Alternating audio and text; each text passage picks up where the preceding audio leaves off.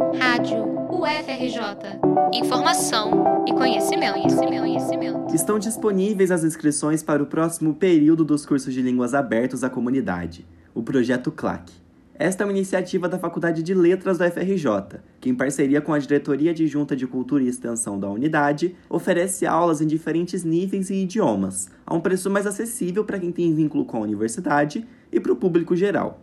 No primeiro período de 2024, o CLAC vai oferecer aulas de alemão, árabe, chinês, espanhol, francês, grego, hebraico, inglês, italiano, japonês, latim, libras, português, redação e russo.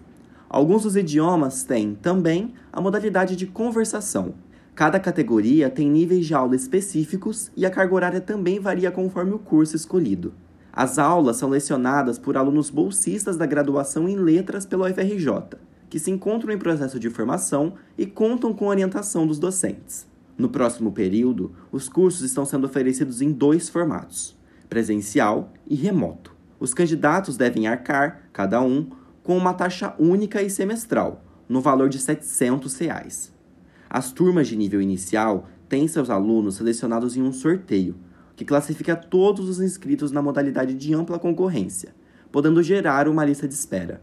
A isenção de taxa de semestralidade é uma opção e pode ser concedida aos alunos de nível inicial que possuam cadastro único, sejam bolsistas integrais Pronatec ou ProUni, alunos da Faculdade de Letras, servidores ou terceirizados da FRJ e moradores da Vila Residencial ou do Complexo da Maré.